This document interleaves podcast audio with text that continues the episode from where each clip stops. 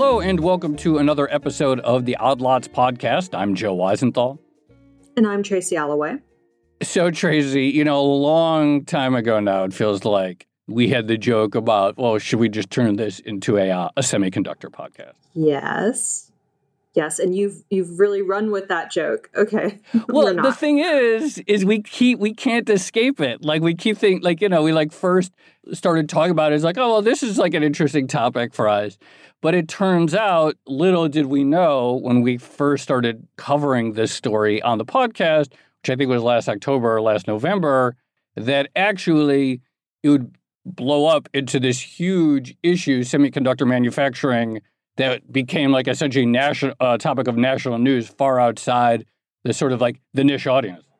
Right. Semiconductors secretly rule all our lives. And I'm, I'm joking, obviously, but nowadays everything is so high tech that there are a lot of appliances that you wouldn't necessarily think of that have chips in them. Um, so smartphones, computers, things like that, obviously, but also lots of cars. Um, and I, I saw one headline float by. I haven't had a chance to read it yet, but uh, something about aluminum producers warning of a downturn because of a chip shortage as well. So chips are everywhere and i think we're really starting to realize how important they are and also how important chip makers are and of course as we've been discussing there's a limited number of those right. And so anyone who sort of listened to our series we started talking about the decline of intel. We talked about why us manufacturing in general has sort of uh, gone away. And we talked of course about the dominant role of taiwan semi.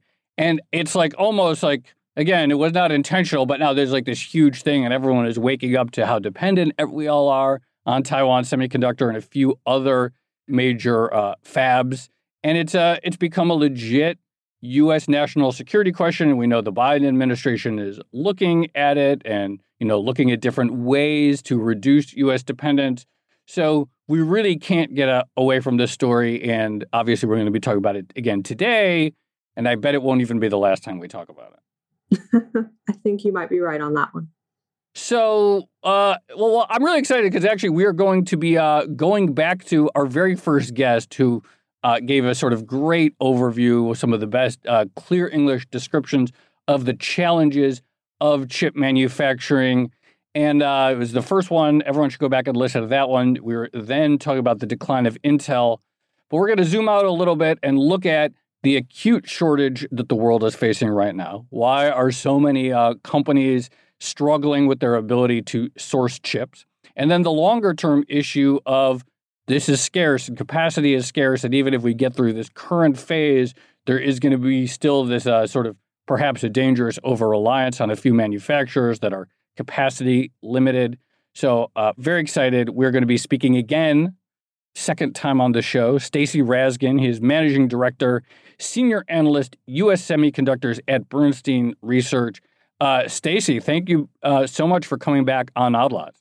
It's fantastic to be back. Thank you for having me again. What's it like? I mean, you know, you're like a star now because at one point semiconductors were just like this thing that maybe uh, investors mostly cared about. But it really does feel like, and you know, correct me if I'm wrong, but it really does feel like in the last few months, everybody is now obsessed with this story. Uh, you, you, know, I think I may have mentioned this last time I was on, but I that's one reason I love this space. It's literally ground zero for everything that's been going on, and it's it's you know it's not just the last few months. It was all the trade and, and the tariffs. Right, right. And and then the, the the burgeoning geopolitics and and now obviously the shortages and everything else like it's and like you, you have to remember I mean like the global electronics and like enterprise like I, I mean it's like a four or five trillion dollar industry like worldwide if you add up all the PCs and, and, and, and all of the consumer electronics and then all the services and software and everything that, that, that goes with it, trillions and trillions of dollars. And it all rests on semiconductors. Semis are the fundament of all of that. Like we don't have any of that without semiconductors. And so I, I think it's a phenomenal place to, to, to spend time. And it's and, it, and it's and it's job security for me too. So that that's a that's yeah. That's that's the most important thing. that helps for sure. Um, so I guess just to begin, Maybe you could describe how bad things are at the moment in terms of the chip shortage. Yeah, um, it depends on on the market. Obviously, automotive is getting the most press, and that is where the shortages are most are most acute. Although it is, they are starting to bleed into other areas. Um, slowly, but they are. And, and I think the driver is a little bit different. Let's talk a little bit about automotive. Great. And automotive was was sort of unique. Um, most end markets in semis through COVID actually proved to be fairly remarkably resilient. Um, automotive, however, had some fairly sizable shocks. And if you sort of look at like uh, end, end market production for uh, for cars, in terms of like year over year growth um, in the trough quarter of COVID, it was actually worse than what we saw in the fin- in the trough quarter of the financial crisis. I think in COVID, uh, uh, in the in in was a Q2 or whenever it was, or, or whatever month it was, I can't remember. It was, it was down like forty percent or something like that in terms of production. It was a lot, and then it's obviously production snapped back uh, faster than the financial crisis. But it was it was a very big hit. Part of that was obviously because of, of supply. So we have a lot of auto plants that are in obviously in places like China, but also in like the US and Europe, and they were all shut down um, with the early lockdowns. And then there was a demand shock as well. I mean, people were trapped in their houses and they weren't driving anywhere, and autos are a pretty big purchase. And so people weren't like rushing out to go buy cars. And because of that, the auto OEMs, I mean, they kind of, in some sense, did this to themselves. They went and they canceled all the, all, all the orders for all the chips and everything else that goes into this stuff because demand had collapsed. And, and the problem is when they canceled those orders for companies like, you know, an NXP or an Infineon that, that have their own factories, um, they reduced their factory loadings. They didn't make the parts. And, you know, for parts that were being outsourced to companies like TSMC, you know, those orders, those auto orders went away, but like other demand for other things was so strong that that capacity immediately got backfilled, right? Now we go forward a little bit and, you know, some parts of the world, you know, even in the US and in Europe, like the auto plants started to open up and then parts of the world like China, who actually came out of COVID, you know, I guess good for them, but much better than we have in the US here. Demand started to go off the charts because, you know, people, they, they didn't want to take public transportation. They wanted to drive. And so there was a lot of pent up demand and, and everything. And so you have this massive demand snapback. And so they all went and, and to recover the orders. But the problem is you, you can't turn a semiconductor factory on and off like a light switch. Like if I, if I take my factory loadings down, if I reduce that, I mean, if I start a wafer, a raw wafer today, I don't get chips out the other end of the factory for three, four, five months. And, and this gets to the last issue of automotive. They don't run with any inventory. The auto supply chain has tended to run much more on like a just in time kind, kind of inventory management. Not just for semis, but like across the board. So there's not a lot of slack in the system. And so now they're coming back like hat in hand. They, they want seven. They're just, they're just no parts. It's just going to take time to build them. Uh, and so this is problematic, and this is why we're seeing um, uh, the effects to the degree that we are in automotive. Well, just to be clear, when you say the effects that we're seeing to the degree that they are, I know I think these stories have really emerged over the last month and a half or so. What do you put into context how uh, how big of a problem this is for the industry? Well, I, I, mean, IHS just came out with their forecast. They think um, the Q1 we're going to lose close to a million cars in terms of production levels Wow. right? Which is what I, I, mean. You figure the industry. I mean, what's a typical like? Um, uh, so sometimes you'll hear me say SAR. The SAR is uh, is uh, right. People refer to that. Um, it's it's an acronym, but it basically means like how many cars are they going to sell in a year? Seasonally adjusted uh, annual rate, I think, is what it stands for for for for, yeah. for car sales. Um, you know, normal SAR is uh, I don't know ballpark ninety million cars a year get built, something like that. Um, and so we've got a million in one quarter. I mean, it's, it's it's a decent amount of cars that are missing hopefully those will get those will get built later on in the year. You know, hopefully you can, you can argue that that demand will stick around. But for now, that's the kind of impact, and you can, I mean, make a price assumption for what a car sells for, and that sort of tells you from from an auto OEM standpoint how much revenue they're they're losing. I, I you know, GM and Ford have put out some numbers, um, and it's in you know it's in the multiple billions of dollars in terms of um, many billions of dollars of, of lost sales, at least for now. Uh, that that that's that's impacting in the auto supply chain. Now, in terms of the auto semi suppliers, they're actually in a really good place because if you sort of look at these dynamics, it also suggests that the auto recovery from a semi standpoint has some legs to it. The reason there's and there's a number of reasons. One is obviously there's they're just selling everything that they can possibly make right now. The, the the the channel is bone dry. There are no parts. And so everything that the semi guys can possibly make is getting shipped and it's getting put into a car. And they're ramping their production levels up. And so that will carry on for a while. And you're not just like going to to to, to eventually to, to um to go into a car, you also need to, to refill the channel somewhat. And then longer term, it is highly likely, in my opinion, that the auto supply chain may be rethinking this whole just in time inventory management. And so if they need to run with higher levels of buffer inventory, um, that will be an additional layer on top of everything else that will need to be shipped to, to, to build that, that level of parts up. Since that's good. And then if you just look at the overall level of, of the recovery, we're still early in the unit recovery in general. And if I look at like the IHS forecast for autos, I think the auto SAR was down 16% in 2020. I think the current forecast, at least like from IHS, have it up like 14% uh, year over year in 2021, but at levels that are still below pre COVID levels. And I can make the argument that post COVID, maybe auto demand in general will be higher. You know, again, maybe people will want to drive more and, and, and everything else. And so, like, I can make the argument from, from the semiconductor side of things that this has some legs. But we're gonna we're, we have to see how this works out. We're gonna get more disruption. Obviously, these guys are all trying to to, to build this up, but you have to remember the, the other problem with cars is there's a ton of semiconductors in them and they come from all over the place. and you need all of them. You need the full kit before you can build the car. So again, I'll, I'll make it up. But if you're building a $50,000 automobile, if I'm short the one $2 microcontroller that goes into, you know, into the, into the, the driver's seat to, with the motor to make the seat go back and forth, if I can't get that one part, I can't build the car. I need, I need everything.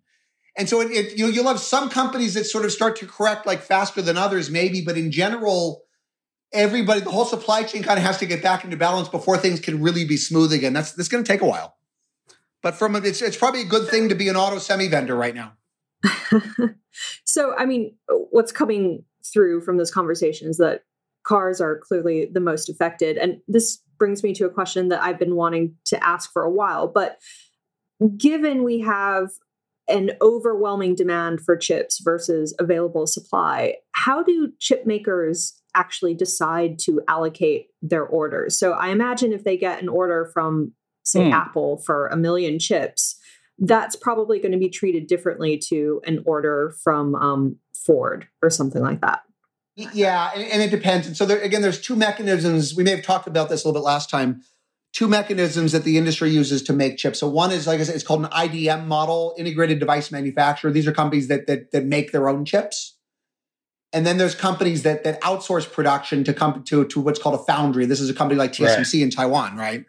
Uh, and some companies split the difference. Like uh, you know, NXP they they make a bunch of stuff in house and then they also out, outsource depending on on what it is. So in some cases, um, they've got a mixed they've got a mixed model. I, I, guess what you're referring to primarily is probably the the, the foundry model because they're like TSMC is, is a company that makes products for everybody across every end market, right? This is another problem, at least with auto. Auto is a very small piece of TSMC's business. Even in a, in a normal year, it's like four percent of their revenues.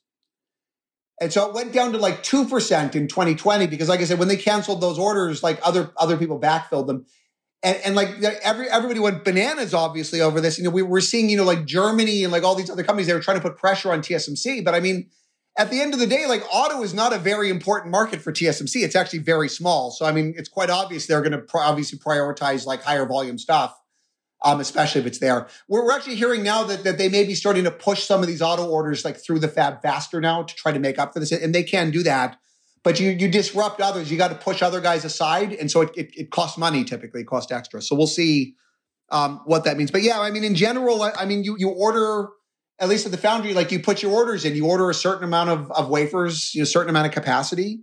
Know, it depends on the relationship. If it's a big order and you've got a long relationship, yeah, you'll probably get prioritized. If you're small, and again, you know, if a lot of this stuff, maybe the volumes aren't that high. I mean, that that becomes problematic, especially if you give up those those capacity slots. And that that's what these guys did, right? They gave them up. Well, can you explain that a little bit further? Like how commoditized, I guess, is the production capacity such that okay, the automakers canceled their orders in the spring when it looked like the industry was collapsing, or at least there was this lull. How translatable is one type of chip capacity to another such that they could just fill the slot uh, with a totally different kind of customer, I guess. I mean, at TSMC, it's fungible on a process by process basis. So, I, I mean, we're talking okay. like, you, you, again, I'll, I'll, make it up. If it's, you know, if it was something leading edge, it was some sort of advanced processor that goes into the infotainment in the car or something. Maybe that's being made at TSMC on like their seven nanometer. Uh, like that gets canceled up. I, I, mean, like like like MediaTek will snap that up in a heartbeat, right, for the smartphone. It's the same process, different chip, but same process. Okay. Um, on a more lagging edge thing, you know, analog. I mean, because the other thing is there there's been a very strong like in general like industrial demand, and so even on mature node stuff, if that capacity opens up, it, it's it's available. And like at TSMC, I mean, you're basically booking wafers at a certain process, mostly, and and you know, it, it's in some sense it is fungible. It depends on the product. There are some products that are, you know, use more specialized manufacturing, more specialized materials or structures, and then maybe less so. But by and large, I mean, especially for the stuff that's being outsourced, yeah, that capacity is available. That's that's TSMC's business model. That's what they do.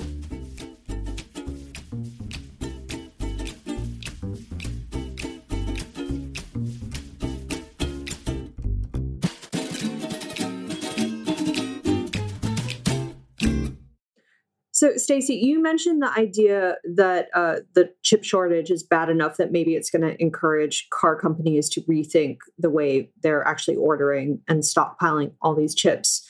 I, I guess uh, the other big question is will it be enough to encourage uh, the factories themselves to try to expand supply in a meaningful way, or can they actually do it? And also, will it encourage efforts by governments to build their own sort of independent supply of chips? Yeah, well, that's your, to your second question. That's already happening, and we we can address that. Um, um, there's there's a whole thing around um, trying to bring more to diversify the manufacturing supply chain and bring more back back on house. And you guys have talked about this in, in other um, semiconductor odd lots. The whole you know, full dependence on Taiwan and everything. So that's going on anyways. We've actually had some some talk. I mean, like like I know there was a letter that went, um, I think, from the SIA signed by a whole bunch of uh, semiconductor CEOs recently, and I know people have been to, to the Biden administration, and I know people have been pushing them to try to do something to alleviate the capacity constraints.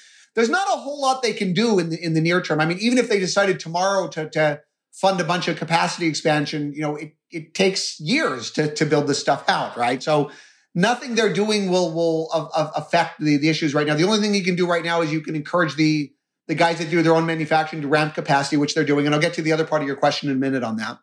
Um, and encourage TSMC, you know, and other foundries to to, to try to accelerate um, the auto wafers through the fabs, which again they seem to be doing in, in, in some sense, but it'll take time a lot of the guys that do their own manufacturing actually are increasing capacity and and um, you know uh, uh, NXP talked about this a little bit. They're they're ramping. It, just it just takes time to do it. Like none of this none of this stuff is instant, right? You have to buy the tools, you have to install them, you have to qualify them.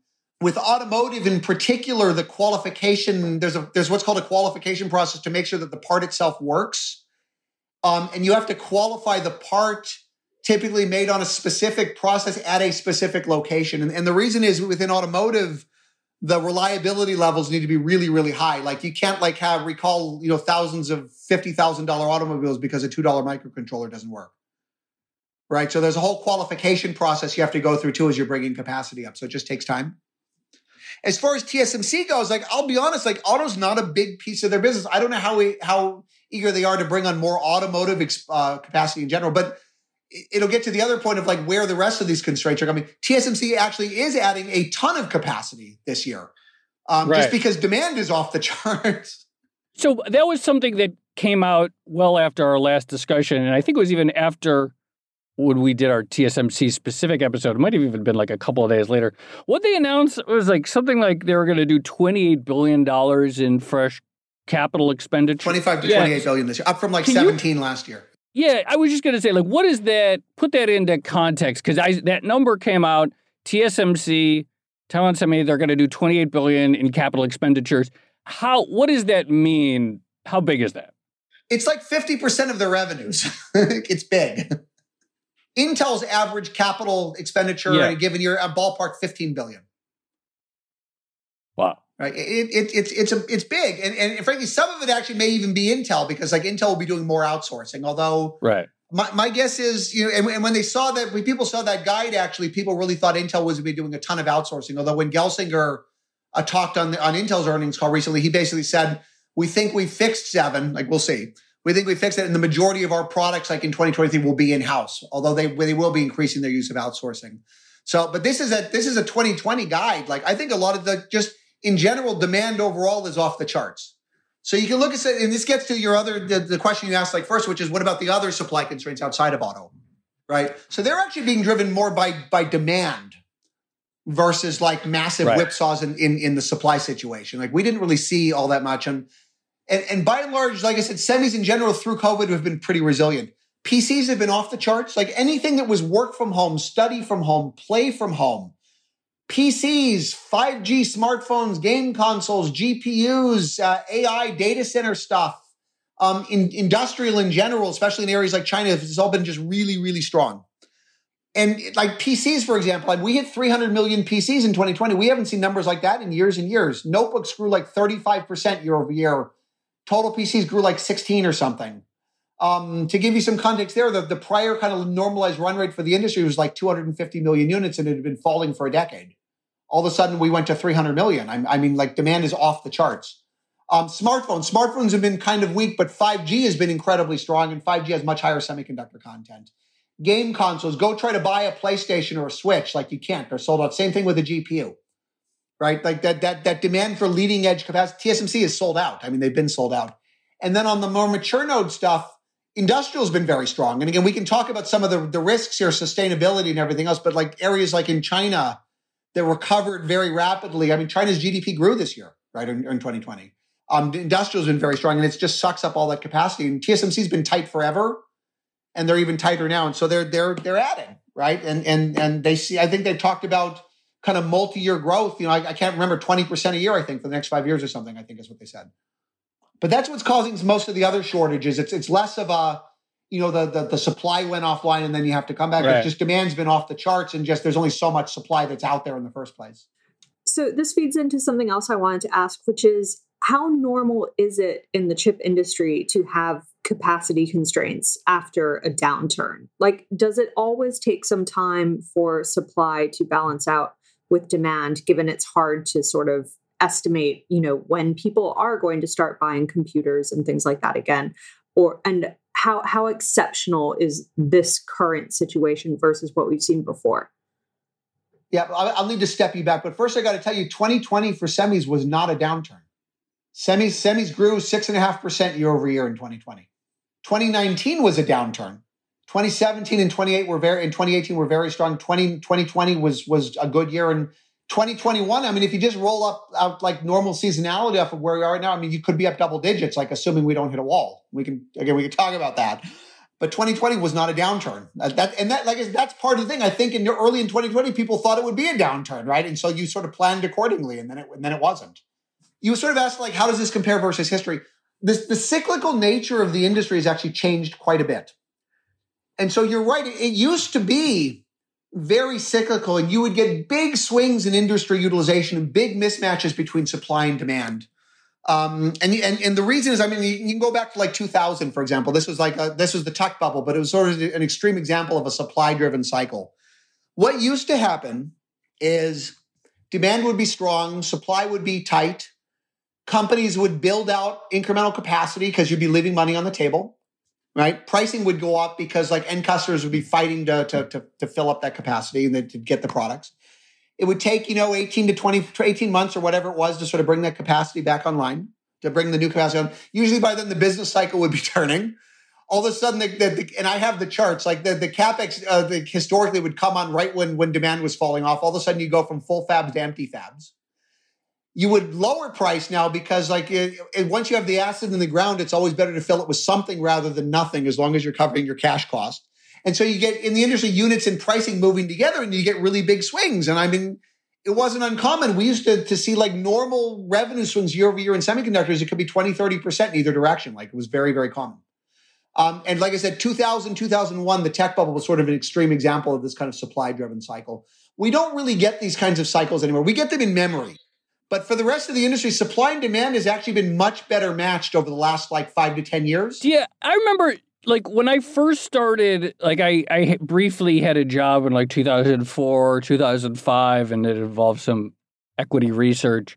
And like the book to bill race ratio, isn't that like a thing? Didn't that used to be a big thing in semis? Maybe it still is, but. Yeah, it depends on the company. It still can be. But like that was like a big indicator in terms of like where we were at any given time for the industry in that cycle that you just described. Yeah, yeah, it, it's it's less important now. I mean, again, we've we've had just like I said, we've had better, you know, kind of channel management. Um, we've had some companies like Texas Instruments, for, for example, that do a lot of stuff on consignment, where the book to bill by definition is one, anyways.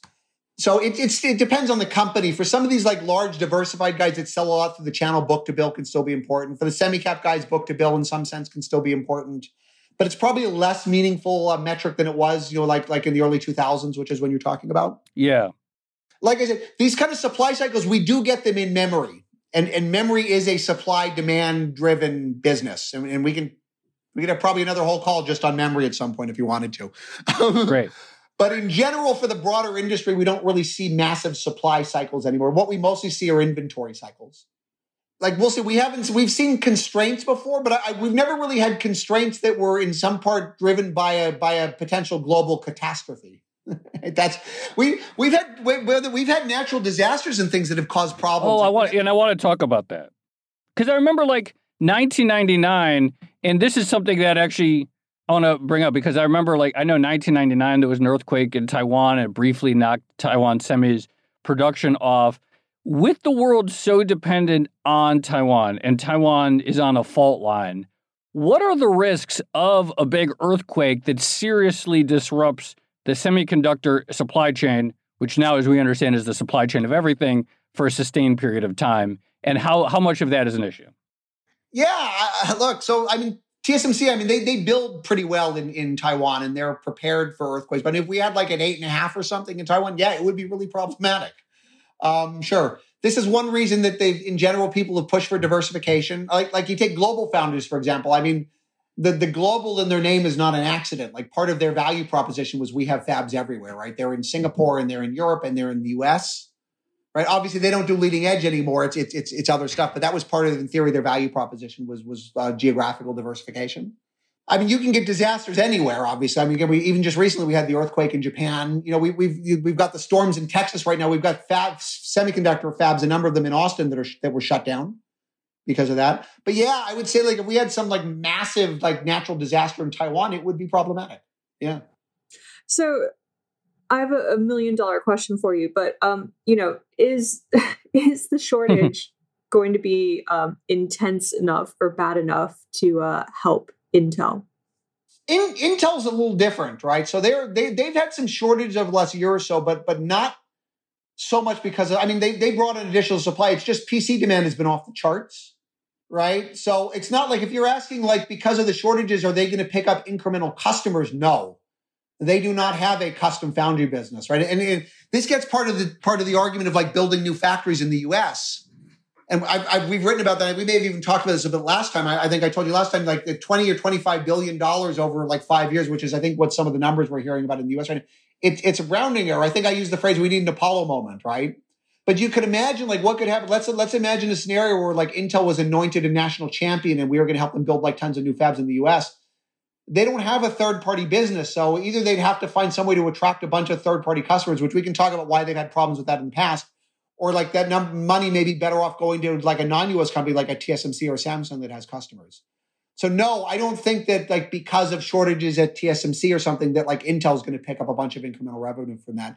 Where Intel is benefiting right now is that PC demand is off the charts. Right. And the Intel, to their credit, had a very good year last year I wonder, and it's so horrible to say it, but I wonder like what they would have looked like if it wasn't for COVID. My guess is PCs would not have been nearly as strong as they were. Right. And and we'll see what happens, you know, going forward. I mean, just my personally, like I, I live in Los Angeles and I've got four kids and like they've all been home from school since April. I bought wow. four notebooks last year. Wow. I'm probably not buying any notebook computers for a while. What's that like buying a notebook as a semiconductor analyst, you know, it's like I go on every I buy a new computer every few years. I like click a few buttons. I don't really care because all I do is tweet and record this podcast with Tracy. But like, you know, how what what's the uh, computer buying process like for someone who knows as much as you? I've learned a lesson, which is to try to buy better. I, and I got to give Intel credit for him. I, I bought cheap PCs in the past. They don't. They never last. So I bought good ones on the hope that they can use them for a while. Um, but that's that's kind of and, and that that's what I bought. So if you had to choose like one lasting impact of the chip shortage, like one big thing it's going to change in the industry, what would it be? Like, what is the most likely likely outcome? Here? Well, I think there's a few things. I mean, I mean, look, we, have already talked about like what's auto going to do with with inventories. I, I, think they're going to have to hold higher inventories. I, I think that's fine. The other is like, you know, again, I wonder about TSMC. So like they've got this like massive capex guide. Is it ever going to go structurally lower? I don't know. right. Um, I mean, again, they were doing you whatever it was, you know, 15 billion, 17 billion. Like, is, is that capex number ever going to not have a two in front of it? uh, maybe not. Like maybe it'll stay up here. So I think that's that's quite possible that that capex level. I mean, there are there are reasons to to, to think that that that semiconductor uh, uh, capex should be structurally higher going forward, anyways. But I mean, like that that is one we're actually seeing a lot more demand. And and by the way, especially if you think that like coming out of COVID, that semiconductors are going to be more important than they were. And, I, I've kind of been coming around to this. You know, I was of the belief for a while, for a long time, frankly, that semis were mature. I, we even did a big um, piece. It was what Bernstein calls a black book a few years back called Playbook for Maturing Industry. And the idea was that maybe the industry has gone X growth, and like in that environment, like you want to invest in certain ways. And I'm no longer convinced that that's necessarily true. We've had a number of good growth years since then, and coming out of COVID, I'll put the, the near term cyclical concerns aside for a minute. But if I'm looking long term, I got to say, I'm more positive on semis longer term than I think I have been in a long time. I, I think we are seeing real, not not the whole, but, but, but real growth growth applications that are that are that people are driving real businesses off of, whether it's AI, you know, or, or whether it's you know, you know, um, again, auto. I've been an auto semi bull for a long time. That that continent uh, story is really coming through, and autonomous driving, and even five G and IoT and all this stuff. I also think COVID has really pulled digitization forward by, by years. And then we're seeing like both from a functional as well as a, a, strategic standpoint, just given all of like the sovereign interest, how important this this industry actually is, you you, you know, to to the global economy. Yeah, I'm I'm more important. I'm I'm I'm more positive long term on on on semis. I think than, than than maybe I have been in a long time. And so maybe that's a third change that could be coming out of out of all this, and maybe not having to necessarily just with the shortages, but I mean, we're just seeing in general, like how important this stuff really is. And when we have a lack of them, like how much it hurts.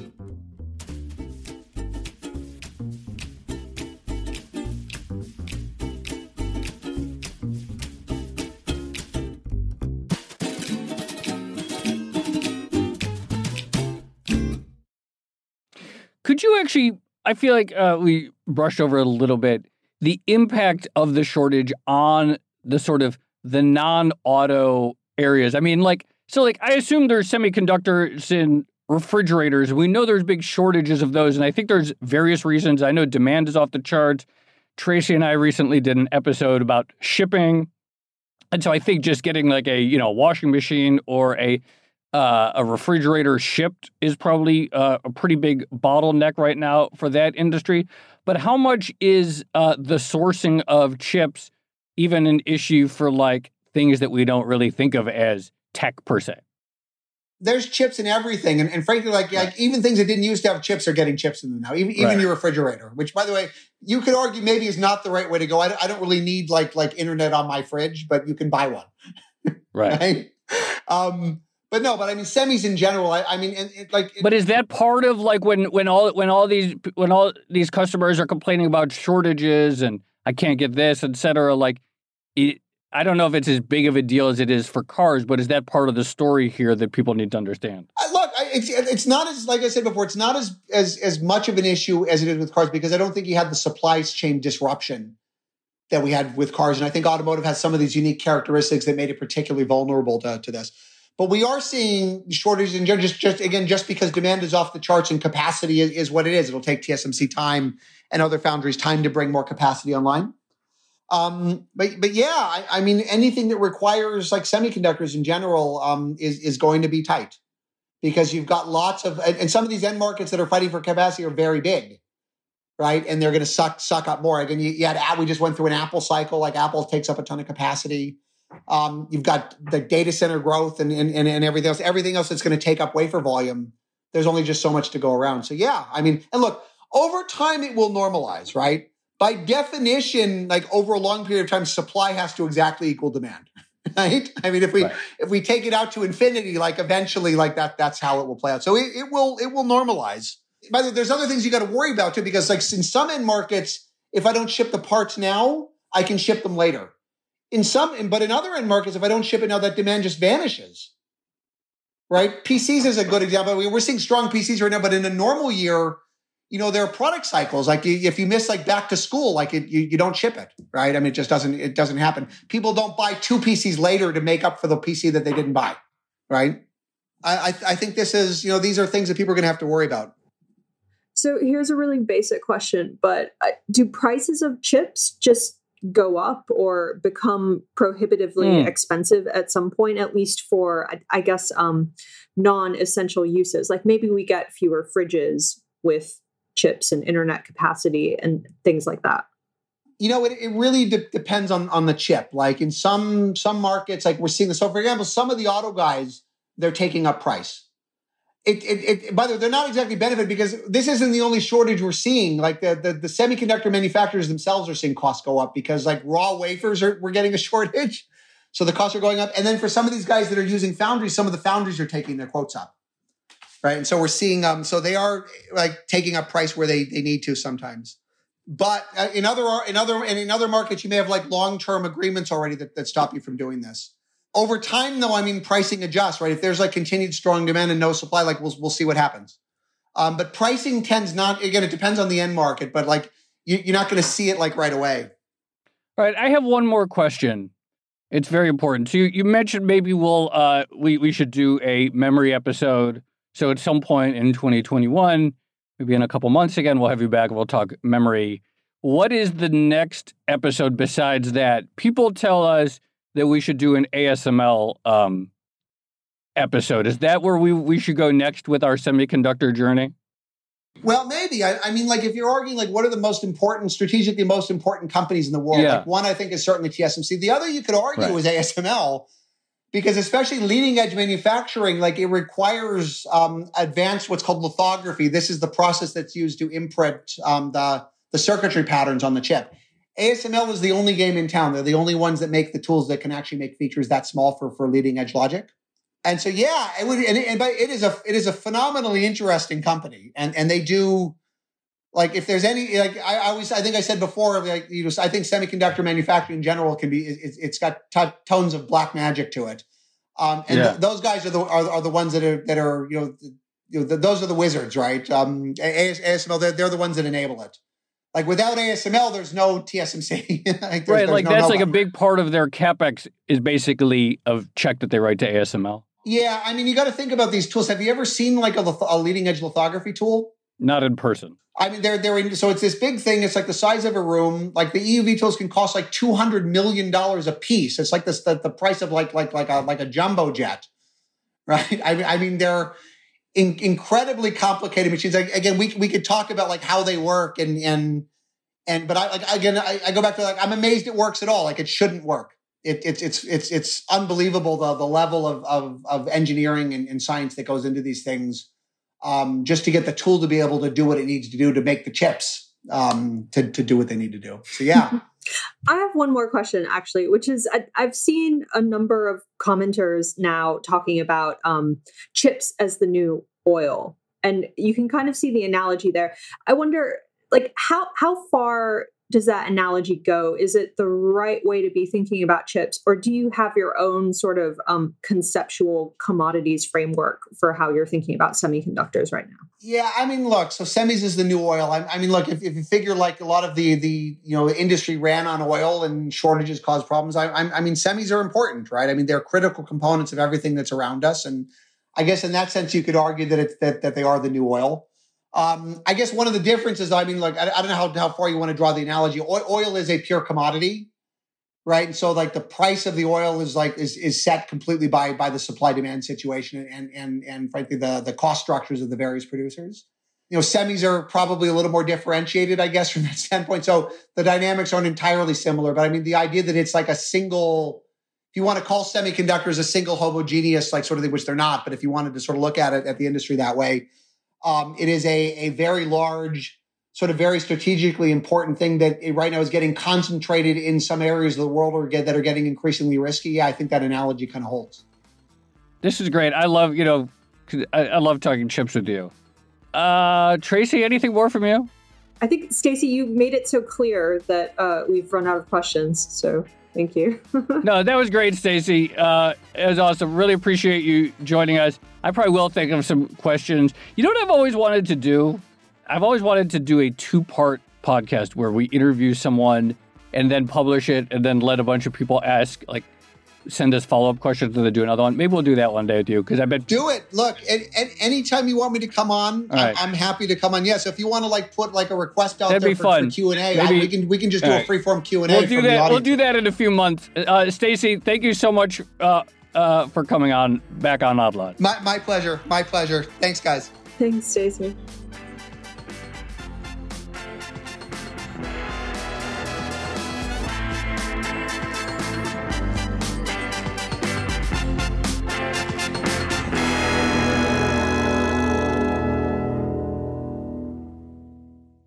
That was great. I love this topic. We're going to do more. Sorry. I don't Mm. know. I do you want to do more? I really want to do more. I feel like we have to do at least two more.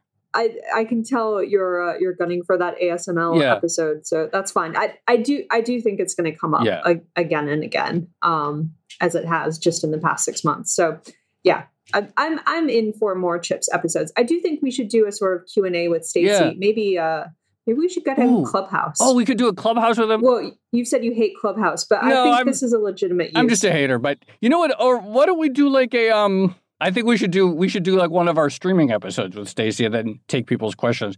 But you know the other the thing is that I really like. I mean, obviously, I he does a good job of explaining how there's like two proximate causes for the acute shortage, and one is the sort of distinct situation that happened with autos where they canceled a bunch of orders and then scrambled when they realized that auto demand was off the charts. And then just the fact that the demand for everything else was off the charts. I mean, hearing him describe buying four uh, uh, netbooks or tablets or whatever it was uh, for his kids, and everyone buying, you know, new monitors and new computers at home, and 5G and AI and video games and PS5s and all that stuff. So you could really see there was essentially like two things that came together at once that just totally overloading the system right now. Yeah. I mean, this, I think, gets back to the uniqueness of the downturn that we just saw, right? Everyone was sort of treating it like a normal recession, Yeah. but it really isn't a normal recession. And we saw consumer demand in many ways was much, much stronger than people might have expected.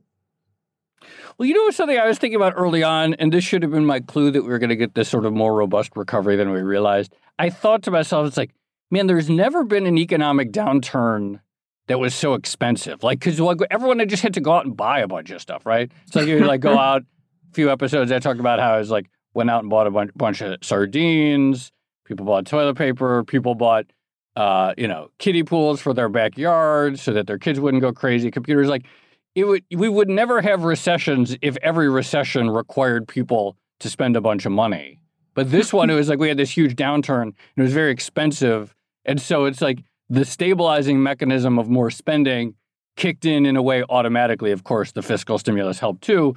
But obviously, the tech industry and chips in particular, one of the huge beneficiaries of that sort of forced spending that lots of people had to do right away.